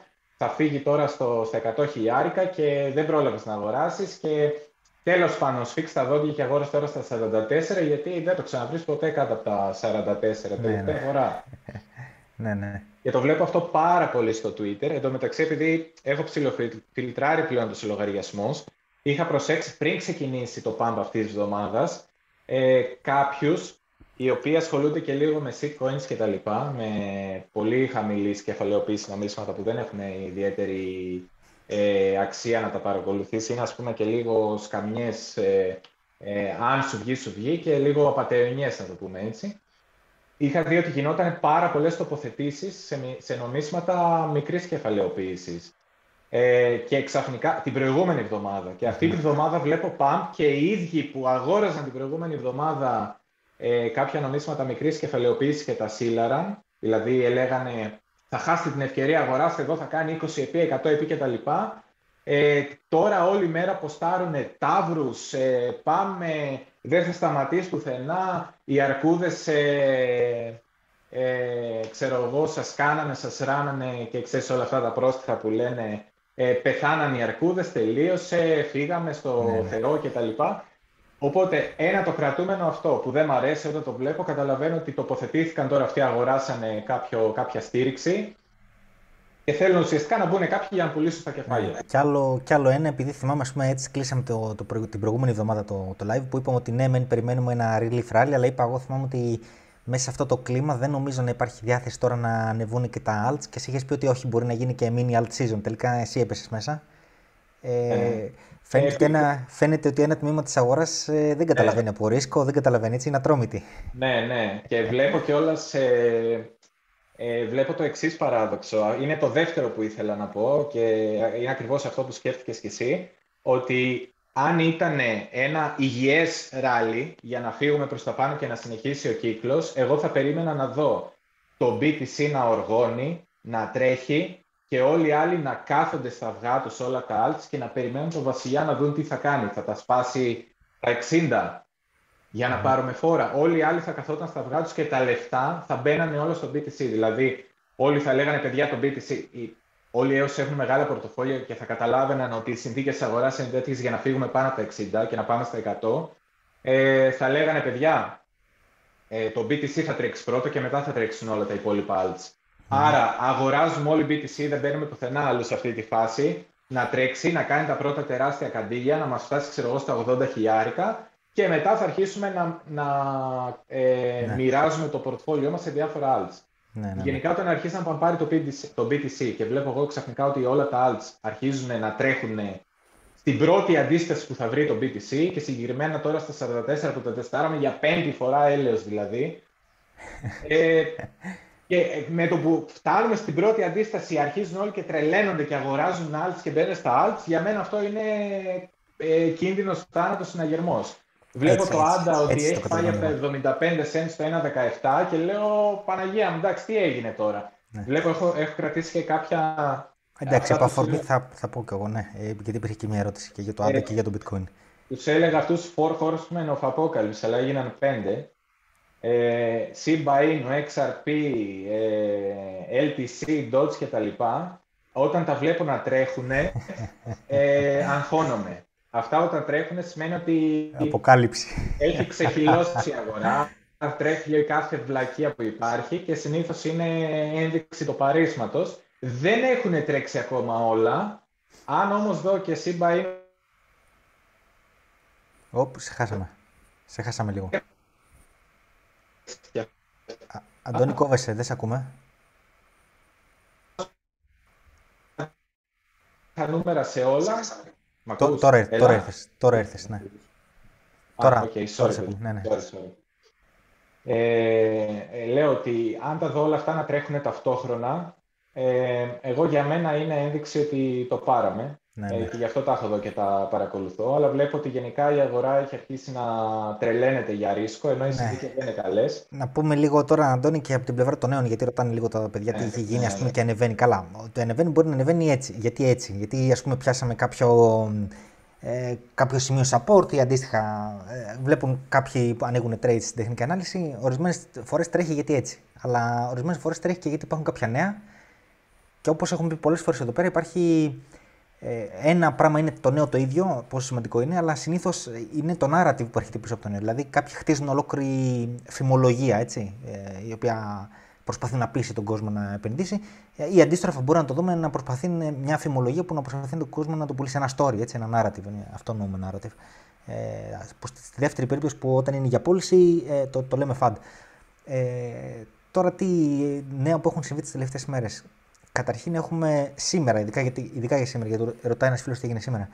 Υπάρχει ένα άρθρο, δεν μπορώ να το εξακριβώσω εγώ. Σας μεταφέρω τι γράφει το άρθρο χωρίς να παίρνω θέση που λέει ότι ε, ο επικεφαλής της Δούμας, η οποία από ό,τι καταλαβαίνω είναι η Άνω Βουλή του, της Ρωσικής Ομοσπονδίας, ε, είπε, δήλωσε σε μια συνέντευξη, δεν ξέρω τι ήταν αυτό, ότι δημοσίως τέλος πάντων, ότι οι φιλικές χώρες προς τη Ρωσία θα μπορούν να επιλέξουν το νόμισμα στο οποίο αγοράζουν φυσικό αέριο και πετρέλαιο, αν δεν κάνω λάθος, ε, λέει μπορεί να είναι το δικό τους, το δικό μας. Δηλαδή, έφερε για παράδειγμα την Τουρκία, που είναι φιλική χώρα στη Ρωσία αυτή τη στιγμή ότι μπορεί να επιλέξει ε, είτε τη λίρα, τουρκική λίρα, είτε το ρούβλι ή ό,τι άλλο θέλει. Και ανέφερε και το bitcoin, σε παράδειγμα. Αν θέλει για, ε, να πληρώσουμε bitcoin, δεχόμαστε και bitcoin. Λοιπόν, επειδή αυτό, αυτό το συγκεκριμένο άρθρο το μεταφέρει ε, μέσα σε αυτάκια, δηλαδή ότι το είπε έτσι, αυτολεξή. Εγώ δεν μπορώ να το ξέρω, δεν ήμουν μπροστά, δεν μπορώ να το εξακριβώσω, δεν έχω δει άλλες πηγές να το μεταδίνουν πέρα από το συγκεκριμένο ε, site. Ε, bitcoin Magazine, νομίζω κάπως έτσι λέγεται. Ε, οπότε δεν μπορώ να βάλω το χέρι μου στη φωτιά ότι ισχύει, αλλά τέλος πάντων ε, βλέπω ότι αναμεταδίδεται πάρα πολύ στο Twitter από τους ε, γνωστούς ε, και μη εξαιρεταίους ε, λογαριασμούς. Ε, δηλαδή χτίζεται έντονα ένα narrative. Ε, πάνω σε αυτό είναι 100% βέβαια. Ε, αλλά και πριν τις προηγούμενες μέρες υπήρχαν άλλα narratives και για το bitcoin.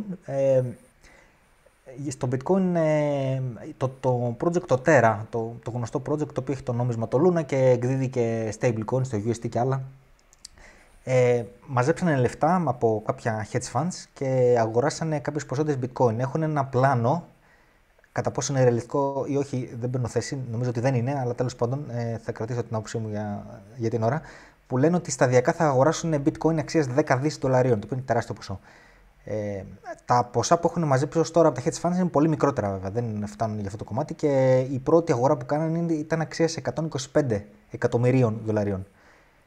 Ε, ε, το οποίο εντάξει είναι μια σημαντική αγορά. Δεν, στη, στη φάση που είναι τώρα το market cap του bitcoin, εντάξει, δεν λες ότι αυτό την κινεί την αγορά, αλλά είναι αυτό που σας λέω. Δεν είναι μόνο τα 125 εκατομμύρια που αγόρασαν αυτοί σε bitcoin.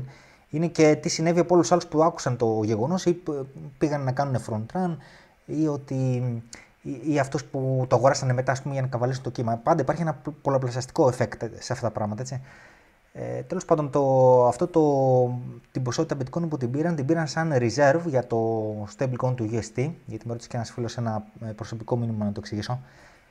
Το UST, ε, όταν πέφτει το pegging του ή όταν ανεβαίνει, ε, το pegging του επανέρχεται γιατί κάποιοι έχουν. Ε, ο ο καθένας μας δηλαδή έχει το, το κίνητρο να κάνει arbitrage, να αγοράσει να πουλήσει UST, ε, κάνοντας arbitrage μεταξύ UST και Luna, μεταξύ των δύο αυτών νομισμάτων.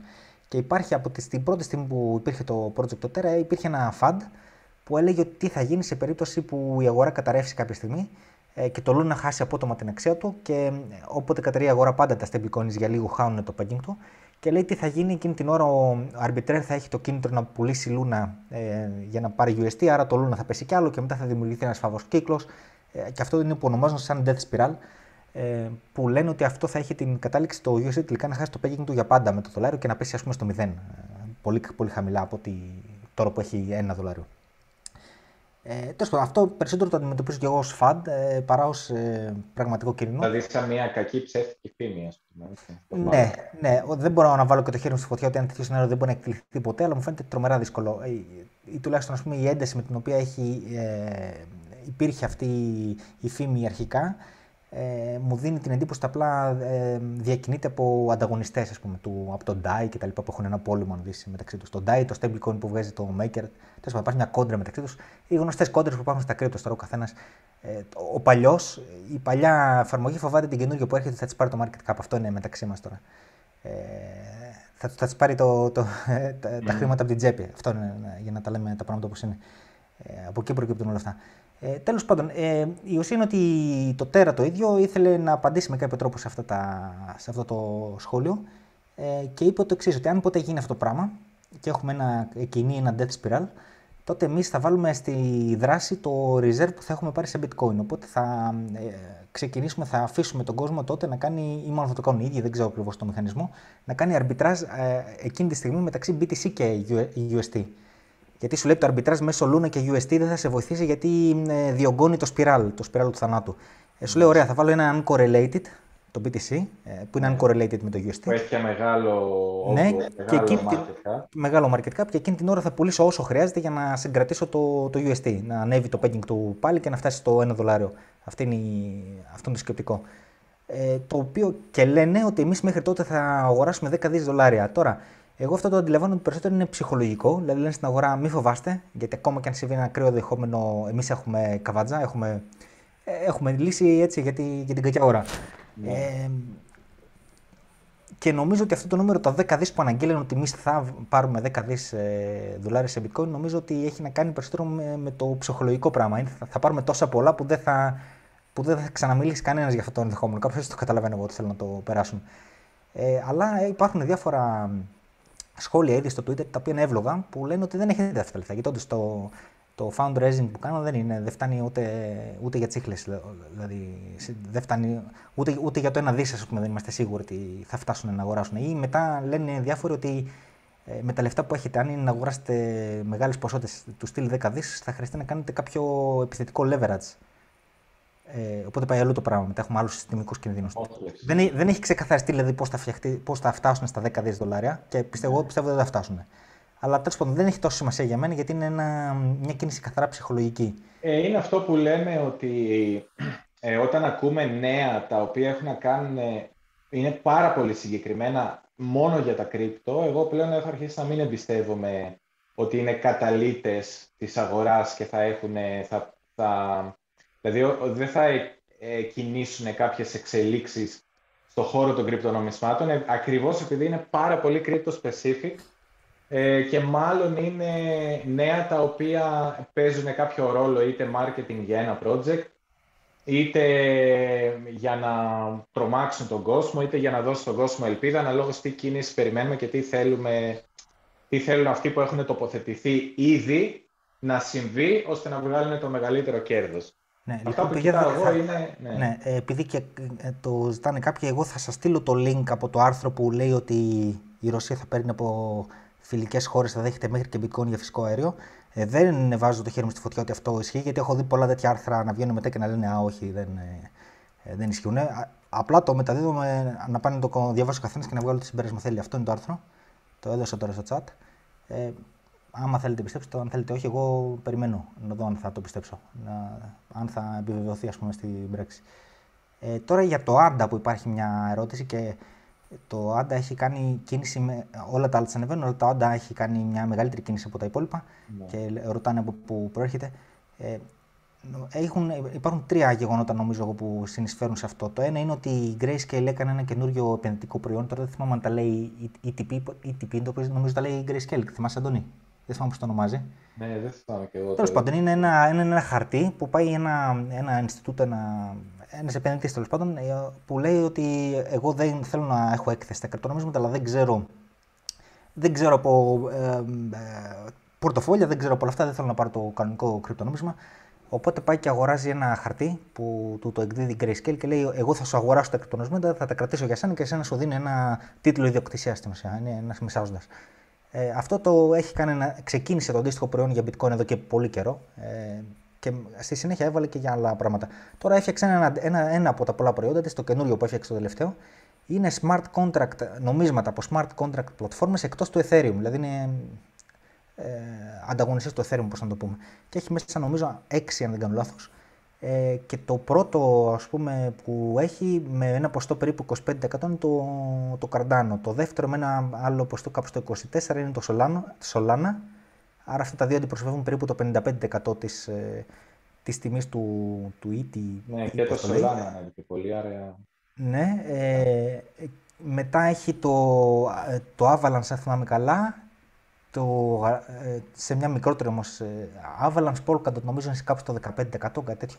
Και μετά έχει μικρότερα ποσοστά ε, Algorand και, και το XLM, νομίζω το Stellar, πώς λέγεται, ε, Stellar Lumens. Ναι, ε, το Algo έτρεξε και αυτό και το Aave ναι, έτρεξε. Ναι, νομίζω είναι για αυτά. Ειδικά για το Cardano, επειδή ήταν και το πρώτο, το έχει με το μεγαλύτερο βάρος σε συμμετοχή μέσα σε αυτό. Ε, νομίζω το ότι Cardano είχε φάει και πολύ ξύλο και φαντάζομαι είχε πολύ κόσμο που ή τοποθετήθηκε τώρα χαμηλά και κάποιον ναι. θέλει να εγκλωβιστεί και ε, να απεγκλωβιστεί. Και... Αυτός, αυτός ήταν ο ένας λόγος. Ο δεύτερος λόγος είναι ότι πριν τρεις μέρες ε, κάποιος αγόρασε 1,5 δι AIDA, ε, δεν ξέρουμε ποιος, και έφτιαξε δεκάδες ε, stake pools που κάνει delegate μόνο τα δικά του νομίσματα. Είναι, ε, ε, το Cardano σου δίνει αυτό το δικαίωμα να φτιάξει private ε, pool που κάνεις delegate μόνο τα δικά σου, να μην δέχει άλλους delegators. Οπότε έφτιαξε πολλά και κάνει delegate τα νομίσματα του. Δεν ξέρουμε ποιος είναι αυτός. Και υπάρχει πολύ speculation. Όταν βγήκε η Grayscale την επόμενη μέρα και είπε ότι φτιάχνει το fund αυτό, κάποιοι είπαν ότι να είναι η Grayscale, αλλά δεν κολλάνε τα νούμερα γιατί αυτό το καινούριο επενδυτικό όχημα της Grayscale δεν έχει ακόμα προσελκύσει πολύ μεγάλα ποσά, δεν δικαιολογεί το 1,5 δις. Ε, οπότε γενικά παίζει μια σπέκολη στο Twitter ότι ποιος μπορεί να είναι αυτός και λέγονται διάφορα. Πόσο καιρό πρέπει να τα έχει lock, να τα έχει δεν, δεν υπάρχει lock. Είναι... Δεν υπάρχει. Στο Cardano δεν υπάρχει lock, οπότε Άρα, θα ωραία κίνηση αυτή. Να ωραία. Κάνεις πολύ θόρυβο. Πάρα πολύ θόρυβο. Ναι, το, το τρίτο είναι ότι επειδή βγαίνουν τώρα διάφορες εφαρμογές DeFi στο Cardano, ε, η μία μετά την άλλη, ε, έχει ξεκινήσει το γαϊτανάκι με το yield farming και όλα αυτά που το κάναν και το καλοκαίρι του 20 το κάναν στο Ethereum, που βγαίνουν τότε οι εφαρμογές πάνω στο Ethereum. Τώρα βγαίνουν πάνω στο Cardano. Και ειδικά μία από αυτές έχει κάνει μεγάλη επιτυχία που λέγεται MinSwap, ε, και έχει μέσα σε λίγες μέρες προσελκύσει περίπου 200 εκατομμύρια δολάρια αξίας ε, λοκαρισμένα πούμε, σε δεξαμενές ρευστότητας που κάνουν yield farming ε, και ενδεχομένως κάποιοι αγοράζουν ίντα για να πάνε να κάνουν εκεί yield farming να, να πάρουν τα rewards. Α πούμε, που, οπωσδήποτε το πρώτο διάστημα που γίνουν αυτές τι εφαρμογές έχουν μεγάλα rewards, μετά πέφτουν έτσι. Πάντα ισχύει αυτό. Και βέβαια υπάρχουν κίνδυνοι impermanent loss και όλα αυτά. Είχα κάνει βίντεο παλιότερα για το yield farming. Νομίζω αυτή είναι οι τρεις ε, οι τρεις αιτίες για, για την υπερβολική άνοδο του ΕΝΤΑ σε σχέση με τα άλλα alts.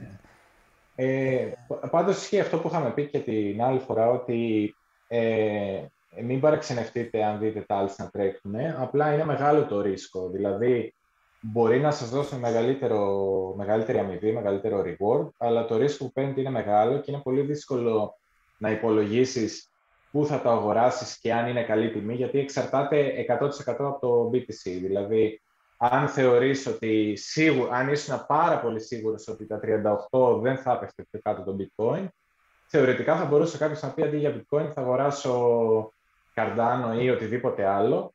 Ε, και πάλι όμως δεν σημαίνει ότι σίγουρα θα έτρεχε το άλλο που θα αγόραζε πιο πολύ από το BTC, γιατί όπως είπαμε αν ήταν ε, σωστό και ε, υγιές το rally του BTC, θα τα άφηνε όλα πίσω. Δεν θα κουνιόταν τίποτα, θα κουνιόταν μόνο το BTC. Οπότε το ρίσκο του απλά να αγόραζες και να έχανες λεφτά ή να μην κέρδιζες λεφτά ήταν μεγάλο και είναι πολύ δύσκολο και στα alts όταν το BTC δεν είναι σταθερό και όταν είμαστε σε bear market είναι πολύ δύσκολο ε, να βρεις ένα alt αν αυτό είναι ο πάτος. Ε, όπως είχαμε πει, στα alts θα χαρείτε αν κάποιος του αρέσει πάρα πολύ το ρίσκο και μπορεί να διαχειριστεί το πορτφόλιό του και να μπαίνει και να βγαίνει γρήγορα και να κάνει κέρδη, μαγιά του. Ε, εγώ πιστεύω γενικά ότι με τα alts θα χαρείτε για λίγες μέρες ή μπορεί και κανένα δύο εβδομάδες, δεν ξέρω πώς θα κρατήσει το πανηγύρι. Αν μπορείτε όλο αυτό να το διαχειριστείτε και να μην εγκλωβιστείτε και να βγάλετε κέρδη, up to you.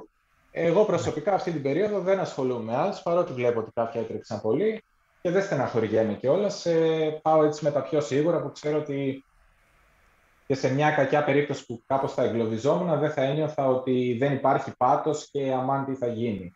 Με το σκεπτικό, ας πούμε, ότι ακόμα και στα 38 να αγόρασε το BTC και να φεύγει πιο κάτω, κάπου θα σταματούσε και επειδή τα 38 τα χρησιμοποιήσαμε πολύ καιρό σαν ε, στήριξη, η προσμονή θα ήταν ότι θα γίνουν αντίσταση Άρα, όπου αγόραζα εγώ πιο κάτω, όταν θα ανέβαινε πλέον, θα τέσταρε τα 38 πλέον σαν αντίσταση. Άρα, σίγουρα κάποια στιγμή στο μέλλον θα μου έδινε την ευκαιρία να βγω.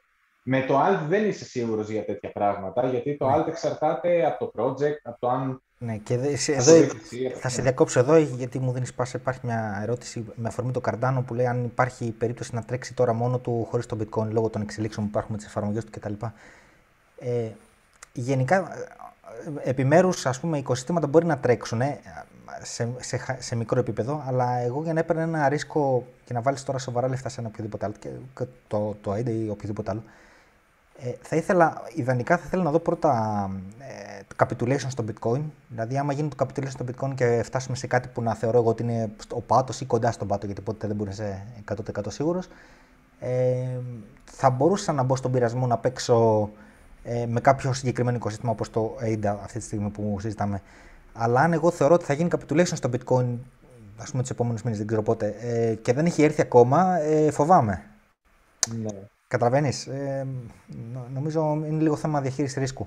Ναι, ε, ναι. τώρα κάποιος που είναι ατρόμητος και δεν φοβάται, κάνει ό,τι θέλει, δεν ξέρω. είναι θέμα το πόσο ρίσκο θέλει να πάρει ο καθένας. Ναι, είναι αυτό ακριβώς. Ο καθένας τι ρίσκο θέλει να πάρει και είναι δύσκολες οι αποφάσεις.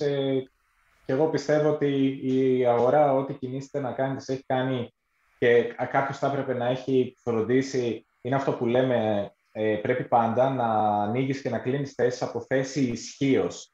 Δηλαδή, αν εσύ έχασες λεφτά, μην προσπαθείς τώρα να τα βγάλεις όλα πίσω τζογάροντας αν θα τρέξει το άντα, αν θα τρέξει δεν ξέρω εγώ, το άτομο, αν θα τρέξει κάτι άλλο. Το πιο πιθανό είναι να καείς. Ε, ε, αν πούλησες όταν έπρεπε και αν αγόρασες όταν έπρεπε, ε, αυτό είναι όλο το ζουμί της υπόθεσης. Έπαιζες από θέση ισχύως, ε, η αγορά ήταν με το μέρος σου, ε, οι τιμές ήταν με το μέρος σου, είναι πολύ μικρή η πιθανότητα να χάσεις. Το να κυνηγάς τα, τα χαμένα σου ή να θες να βγάλεις τα λίγα, μόνο θα πρέπει να είσαι trader, δηλαδή να το κάνεις καθημερινά, να έχεις μια πάρα πολύ καλή εικόνα, σχεδόν να μην χρειάζεται να μας βλέπει εμάς για να πάρεις αποφάσεις. Αν να μας βλέπει τελείως συμβουλευτικά, να δεις τι σκέφτεται άλλος ένας άνθρωπος που ασχολείται και να νιώσεις μια τεράστια αυτοποίηση ότι μπορείς να το διαχειριστείς μόνος σου, αν προσπαθείς τώρα να πιάσεις μια κίνηση από εδώ, μια κίνηση από εκεί. Ε, και επίσης το Άντα συγκεκριμένα έχει φάει τόσο πολύ ξύλο το Άντα και έχουν αγοράσει τόσα πολλά άτομα από τα 3 δολάρια μέχρι δεν ξέρω εγώ το 1, που όλοι αυτοί έχουν ένα πανίσχυρο κίνητρο να βγουν με όσο μικρότερη χασούρα γίνεται. Εγώ, οπότε εγώ πιστεύω σε κάθε ορόσημο τιμής του Άντα ε, που, μας, ε, που ήταν για καιρό στήριξη και τελικά έσπασε, πλέον εκεί θα ξεφορτώνονται άτομα που θα θέλουν να βγουν με μηδέν χασούρα, γιατί για πολύ καιρό ήταν είχαν χάσει πολλά χρήματα, είχαν πρόβλημα, σου λέει, μπορεί να εγκλωβιστώ για, δεν ξέρω, μήνες, χρόνια κτλ. Και τώρα ο άλλος θα σου πει, άσε καλύτερα, άσε να βγω τώρα ευκαιρία, τελευταία ευκαιρία να βγω. Ναι. Κάποιοι βέβαια θα πούνε, α, ε, θα τους πιάσει απληστία. Α, έφτασες στα λεφτά που ήμουνα όταν μπήκα. Α, θα πάει παραπάνω, ας περιμένω λίγο ακόμα. Θα πιάσει και απληστία. Αυτοί νομίζω θα τιμωρηθούν. Λοιπόν, μια τελευταία ερώτηση από τα σχόλια και πάμε μετά σε έναν επίλογο με τα γεωπολιτικά. Βλέπω και έχεις ανοίξει διάφορα tabs, δεν ξέρω τι θα ναι. προλάβουμε να πούμε. Αλλά πριν πας, τελευταίο σχόλιο, μια ερώτηση για το Ethereum και πότε, ποιο είναι το χρονικό πλαίσιο για το πέρασμα στο, του Ethereum στο Proof of Stake. Είναι η, η φάση, είναι το upgrade με το όνομα Merge που θα συνενωθούν οι δύο διαφορετικές αλυσίδες που υπάρχουν ήδη. Εγώ έχω διαβάσει για Ιούλιο και μετά διάβασα κάτι άλλο για Ιούνιο. Ε, οπότε λογικά πλησιάζουμε. Μιλάμε τώρα για ε, Ιούνιο θα έχουμε σε δύο μήνες και μια εβδομάδα, έτσι. Ε, ο ήλιο είναι τρεις μήνες και μια εβδομάδα. Λογικά πλησιάζουμε προς το, προς το Μέτζ. Αυτά δεν έχει, δεν έχει ανακοινωθεί επίσημη, επίσημη ημερομηνία. Μιλάμε τώρα για εκτιμήσεις ε, ανεπίσημες. Ναι. Ε, και το Ethereum, εγώ να σου πω την αλήθεια, σχέση με κάποια άλλα alts, θα περίμενα να τρέξει λίγο περισσότερο. Ε, το ότι τρέχουν όλα τα μικρά και δεν τρέχει το Ethereum όσο τα υπόλοιπα, και αυτό λίγο έτσι με απασχολεί, να πω την αλήθεια, σαν ε, στο γενικότερο κλίμα. Ε, δεν ξέρω. Ε, να πω, θα περίμενα διαφορετική εικόνα. Ε, και εδώ δεν νομίζω, δηλαδή θα μας δώσει κάποιο exit, τώρα δεν ξέρω, εδώ στα, 2, στα 3.200 περίπου, στα 3 με 3.200 είναι περιοχή αντίστασης για μένα. Από εκεί και πάνω, αν μας πάει στα 3.200, πιστεύω θα πάει κάπου 3.600, το πολύ 3.900 στο Τσακίρ Κέφι, αν και εφόσον δεν ξέρω αν μπορεί να κάνει κάτι άλλο. Ναι, δεν... Πολύ, πολύ σπέκουλα. Αν... Κοίταξε, αν, αν το συνδέσουμε τώρα με το χρονικό αυτό που είπαμε για Ιούνιο-Ιούλιο, αν, αν γίνει το merge εκεί, Ιούνιο-Ιούλιο και πάει καλά, μόνο και να μην πάει καλά, ε, στο, στο διάστημα εκεί που θα πλησιάζουμε να γίνει, ναι. ε, εάν δεν έχει γίνει το capitulation στο bitcoin νωρίτερα και δεν έχουμε φύγει κάτω, ε, το λογικό είναι να κάνει ένα hype. Ναι. Η τιμή του. Ναι, ναι, κάπου θα κάνει, ναι. ναι.